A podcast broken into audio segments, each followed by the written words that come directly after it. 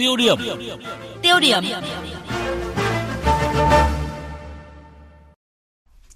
Thưa quý vị, thưa các bạn, trong những ngày qua thì khách hàng đầu tư dự án căn hộ khách sạn Condotel tại dự án Coco Bay Đà Nẵng thuộc dự án khu nghỉ dưỡng và nhà ở cao cấp The Empire đang ngồi trên lửa khi mà chủ đầu tư là công ty cổ phần đầu tư phát triển và xây dựng Thành Đô đã gửi thông báo về việc không thể thực hiện cam kết chi trả lợi nhuận cho khách hàng. Kèm cú sốc này là những mối lo về rủi ro pháp lý. Vâng, chuyện vỡ trận dự án tổ hợp Coco Bay Đà Nẵng đã được đoán định trước đây rất lâu, từ khi rộ lên làn sóng đầu tư dự án theo loại hình này ở các địa phương. Bởi những vướng mắc tranh chấp ở các dự án condotel đã phát sinh âm ỉ nhiều năm nay, và cho đến nay các cơ quan quản lý vẫn chưa ban hành các quy định, quy chuẩn, tiêu chuẩn để minh định rõ pháp lý loại hình bất động sản này. Và chính sự trần trừ chậm đưa ra quy định pháp lý đã tạo lỗ hổng lớn để các chủ đầu tư thao túng thị trường – sự việc này đang gióng lên hồi chuông cảnh báo về tính pháp lý của hàng ngàn căn hộ condotel ở nhiều thành phố lớn. Mục tiêu điểm hôm nay, chúng tôi đề cập thực tế này.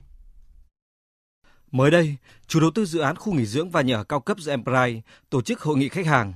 Tại đây, chủ đầu tư thông báo việc từ ngày 1 tháng 1 năm 2020 sẽ dừng cung cấp gói dịch vụ chi trả lợi nhuận 12% một năm, khiến nhiều chủ căn hộ bất ngờ, không đồng tình vì cho rằng như thế là bè kèo so với hợp đồng. Ông Hoàng Ngọc Vinh ở phường Hòa Cường Nam, quận Hải Châu, thành phố Đà Nẵng cho biết, ông mua một căn hộ condotel từ dự án này với giá hơn 2 tỷ đồng từ tháng 11 năm 2017. Đó là căn hộ ở tầng 8 tòa nhà căn hộ khách sạn thuộc dự án Coco Ocean Spa Resort nằm trong dự án khu nghỉ dưỡng và nhà ở cao cấp Empire, phường Hòa Hải, quận Ngũ Hành Sơn, thành phố Đà Nẵng. Sau khi ký kết hợp đồng mua bán căn hộ với công ty Thành Đô, gia đình ông Vinh tiếp tục ký cam kết ba bên với công ty Thành Đô và Ngân hàng Thương mại Cổ phần Sài Gòn và đã nộp 95% giá trị căn hộ đã mua. Phụ lục hợp đồng là thu nhập 12% mỗi năm trong vòng 8 năm kể từ ngày ký hợp đồng. Sau đó, gia đình ông Vinh đã nhận được 18 tháng chi trả thu nhập theo đúng cam kết của công ty Thành Đô. Ông Vinh tỏ ra bất ngờ khi mới đây, công ty Thành Đô thông báo sẽ không thể thực hiện được chi trả lợi nhuận cam kết và chấm dứt việc chi trả thu nhập cam kết từ ngày 1 tháng 1 năm 2020 tại dự án này. Ông Hoàng Ngọc Vinh cho biết, thời điểm mua thì hợp đồng mà ông ký là căn hộ để ở và kinh doanh. Vì vậy, nếu giờ chủ đầu tư đưa ra phương án nộp 15% để chuyển đổi sang căn hộ chung cư là không đúng. Đây là căn hộ để ở và được phép kinh doanh. Mục đích sử dụng là như vậy và thời hạn sử dụng lâu dài và chúng tôi căn cứ vào cái là có ngân hàng bảo lãnh và đây là bán một cái sản phẩm căn nhà hình thành trong tương lai là sau này mình có sổ đỏ thì chúng tôi mới bỏ tiền ra để mua còn bây giờ đến nửa chừng mà ra thông báo xóa bỏ thì lợi nhuận cam kết xóa bỏ các cái điều kiện như chúng tôi mua căn hộ để ở và mục đích sử dụng thì chứng tỏ đấy là một chuyện lợi dụng vốn của chúng tôi Công ty Thành Đô vừa thông báo sẽ không thể thực hiện được chi trả lợi nhuận cam kết như đã hứa trong hợp đồng và chấm dứt việc chi trả thu nhập cam kết từ ngày 1 tháng 1 năm 2020 tại dự án. Theo đó, khách hàng có 4 phương án lựa chọn.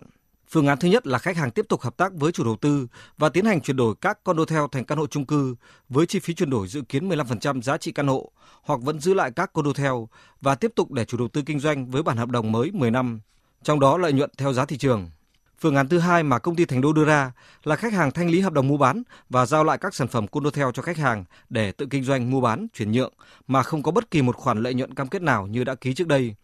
Phương án thứ ba là thanh lý các Condotel đã ký hợp đồng, chủ đầu tư hoàn lại tiền cho khách hàng. Nhưng công ty Thành Đô sẽ khấu một số khoản như chi phí hỗ trợ lãi vay ngân hàng, chi phí hoa hồng, phí phát hành bảo lãnh, thời hạn chi trả chậm nhất đến ngày 30 tháng 9 năm 2020 và phương án thứ tư là cho khách hàng trao đổi để đi đến thỏa thuận. Những khách hàng mua bán căn hộ với công ty không đồng ý với thông báo mà phía chủ đầu tư đưa ra, yêu cầu chủ đầu tư tôn trọng hợp đồng đã ký kết. Bởi ngay từ đầu, họ đã đầu tư tiền vào căn hộ, tại sao giờ chấm dứt hợp đồng giữa đường mà bắt họ phải bỏ thêm 15% chi phí? Theo luật sư Nguyễn Thị Kiều Duyên, văn phòng luật sư Vinh Phú chi nhánh Đà Nẵng, hiện nay vẫn chưa có quy định pháp luật nào về hình thức căn hộ khách sạn condotel. Câu chuyện quản lý đối với các condotel đã và đang lúng túng, tiềm ẩn nhiều rủi ro hợp đồng mua bán cái condotel này sẽ bị vô hiệu, sẽ không có hiệu lực pháp luật. Vì các condotel này là chưa được pháp luật bảo vệ, bảo hộ và các quy định về các condotel này chưa rõ ràng thì nhà đầu tư người ta cũng sẽ chẳng bao giờ ra sổ được cho khách hàng. Mà nếu như vậy thì có bán một cái trong hình thành tương lai và pháp luật không thể đảm bảo được cái hình thành trong tương lai đó thì làm sao mà cái hợp đồng nó thực hiện được nên dẫn tới cái hợp đồng đó vô hiệu là điều đương nhiên. Một nhà kinh doanh bất động sản ở miền Trung cho biết, trong bối cảnh thị trường bất động sản ở Đà Nẵng đang ảm đạm, việc công ty Thành Đô tuyên bố không chi trả lợi nhuận khiến thị trường bất động sản ở Đà Nẵng diễn biến khó lường, thậm chí có thể sẽ tạo hiệu ứng dây chuyền ở các dự án khác. Tuy nhiên, ông này cũng cho rằng đây là cơ hội để thị trường thanh lọc, chọn ra những nhà đầu tư có uy tín, năng lực tốt. Cái hiện tượng của cô vay sẽ gây ra tác động xấu của cái thị trường cô theo là các chủ khác học theo nhưng mà cũng là cái tốt khi mà mọi thứ càng phơi bày sớm thì chúng ta khắc phục nó càng nhanh hơn thì lúc này thành lập tốt nhất những nhà đầu tư thực sự nó là tốt bởi trong khi thị trường ngày càng phát triển thì chỉ tồn tại những nhà đầu tư thực sự thôi. Tại thành phố Đà Nẵng, các dự án Condotel phát triển mạnh từ năm 2016. Trong 2 năm 2016-2017, Sở Xây dựng thành phố Đà Nẵng đã cấp phép xây dựng 6 dự án có đầu tư căn hộ khách sạn với tổng số gần 7.600 căn. Trong đó các dự án có quy mô lớn như khu nghỉ dưỡng và nhà cao cấp The Empire gần 2.000 căn, Ánh Dương Soleil hơn 3.200 căn, dự án Condon and Condo 2 thuộc dự án Ariana gần 1.500 căn. Đây là loại hình bất động sản mới tại Việt Nam. Pháp luật chưa quy định cụ thể về quy chuẩn, tiêu chuẩn xây dựng, nên cơ quan quản lý nhà nước, chủ đầu tư và các đơn vị tư vấn gặp rất nhiều khó khăn trong công tác thiết kế, thẩm tra, thẩm định, phê duyệt các dự án condo theo